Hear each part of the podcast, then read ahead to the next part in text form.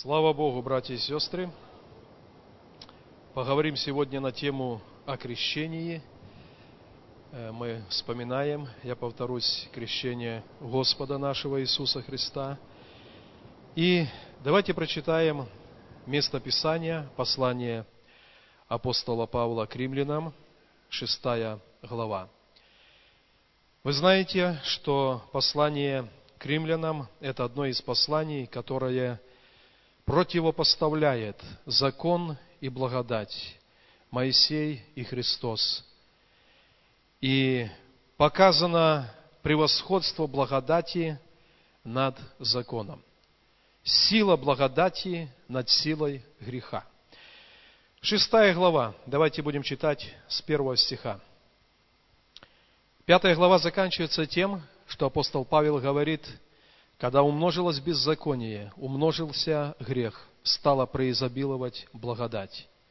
То есть ко времени, когда тайна беззакония, она наполняла живущих на земле, Бог явил благодать в Иисусе Христе. И она была более обильная, чем действующий в мире грех. И он задает вопрос в первом стихе, что же скажем? Оставаться ли нам во грехе, чтобы умножилась благодать? Никак. Мы умерли для греха. Как же нам жить в нем?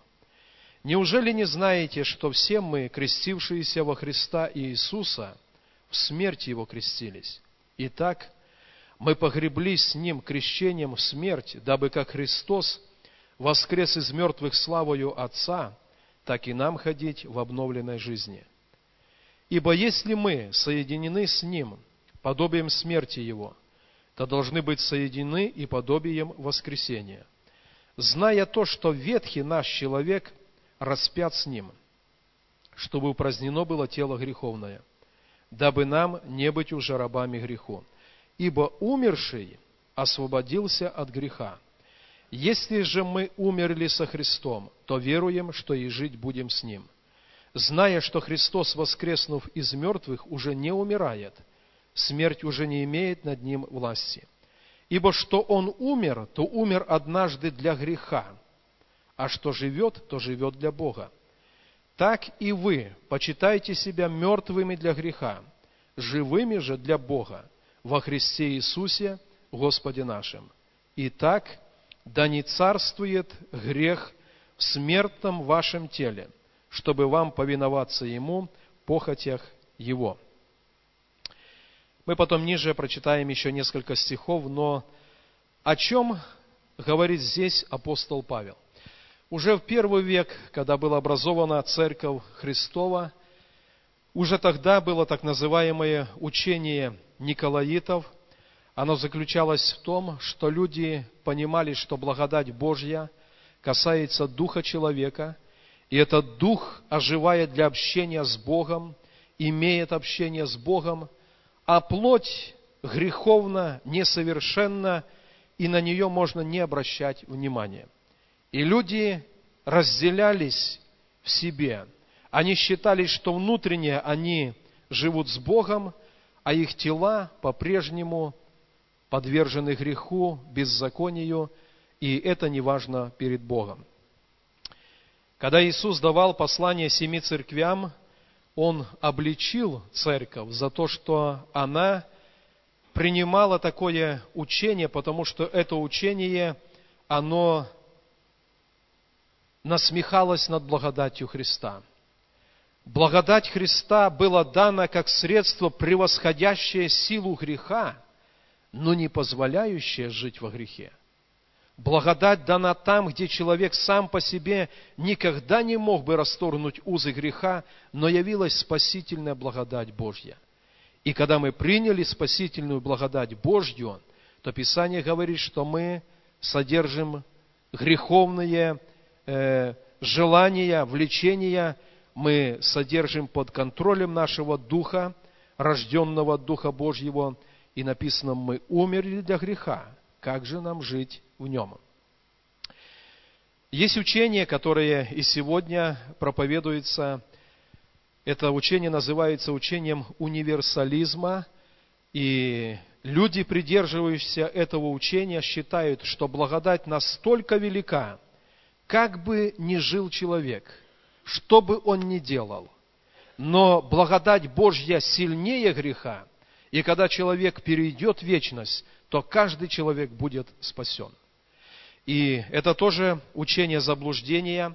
И проповедуя, посылая это послание церкви в Риме, Павел говорит, что это не так, это неправильно.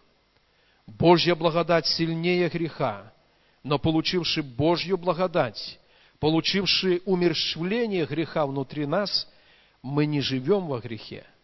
Мы не позволяем греху царствовать, написано, в смертном нашем теле, чтобы повиноваться Ему. Когда мы беседуем с людьми, которые принимают водное крещение, мы как раз считаем эту шестую главу послания к римлянам. И тут написано, неужели не знаете, в третьем стихе, что все мы, крестившиеся во Христа Иисуса, в смерти Его крестились. И мы, четвертый стих, мы погреблись с Ним крещением в смерть. Мы крестились во Христа Иисуса, в смерти Его крестились и погреблись с Ним нашим крещением в Его смерть. Что это означает? Это означает, что Иисус стал заместительной жертвой за грехи каждого живущего на земле человека. И это означает, что нас, уверовавших во Христа, когда Иисус умер на кресте, Бог видел нас в Нем. Спасительная жертва Христа, искупительная жертва Христа имеет действие только тогда, когда живущий на земле человек верою принял Христа, и Бог увидел его в Иисусе, который умер на кресте. Мы, крестившиеся во Христа Иисуса, мы в Его смерть крестились. Иисус взял грех и беззаконие, был вознесен над землей на кресте и умер. И уверовавший, он отождествляется со Христом. Иисус казнел был за нас, и Бог верою видит нас во Христе. Когда Иисус был снят с креста и положен в гробницу, Бог видел наши грехи и беззакония, сокрытые в этой гробнице. Мы крещением погреблись в Его смерть. Мы умерли с Ним, мы погребены, погребены с Ним – и Писание говорит, мы совоскресли с Ним для новой жизни. И 11 стих говорит, так и вы почитайте себя мертвыми для греха, живыми же для Бога во Христе Иисусе, Господе нашим. Пока мы живем на земле, будучи в Церкви Христовой, мы всегда имеем проблему, мы всегда имеем борьбу внутри нас – потому что греховное тело не умерщвлено. Но мы внутри, получивши жизнь от Бога, написано, мы умерли для греха. Внутренний Божий человек, живущий в нас, когда познал Христа, когда соединился с Ним на кресте и в гробнице, мы умерли для греха, а греховная плоть, она в действии. И потому Писание говорит, вы, зная, что вы умерли и погребены с Ним, почитайте себя мертвыми для греха, живыми же для Бога во Христе Иисусе, Господе нашим. Есть такой стих Писания, что мы в теле нашем носим мертвость Господа нашего Иисуса Христа. И когда мы в наших телах, которые подвержены искушению и греху, носим это осознание креста Господа нашего, Его победу над грехом, пока мы это носим, пока мы это видим верою, грех не царствует в наших телах. Как только мы упускаем из виду то, что произошло на кресте, грех начинает царствовать в нашем теле. В этом же послании к римлянам Павел говорит, что все творение, оно совокупно стенает и мучится. оно ожидает искупления тел наших. Потому что тело по-прежнему носит греховную природу, а внутренний человек ожил для Бога. И всегда есть эта борьба, и Писание говорит, плоть желает противного духу, а дух противного плоти. Они друг с другом противятся, потому что живущие по плоти не могут угодить э, Богу. Есть магнит, и когда магнит приложить к металлу, они притягиваются. Они однородные. Но никогда дерево и магнит не притягиваются, потому что у них разная природа. Вера в то, что совершилось на кресте, позволяет нам в нашей повседневной жизни господствовать над греховной природой. Когда внутри нас, образно говоря, нету этого родственного металла, с другой стороны, которым является грех, то мы и не притягиваемся друг к другу.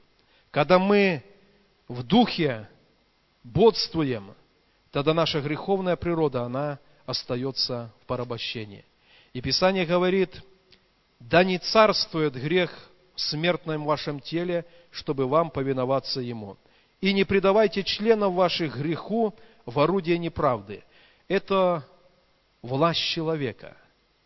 Да не царствует грех в твоем теле. Не предавай членов тела греху в орудие неправды.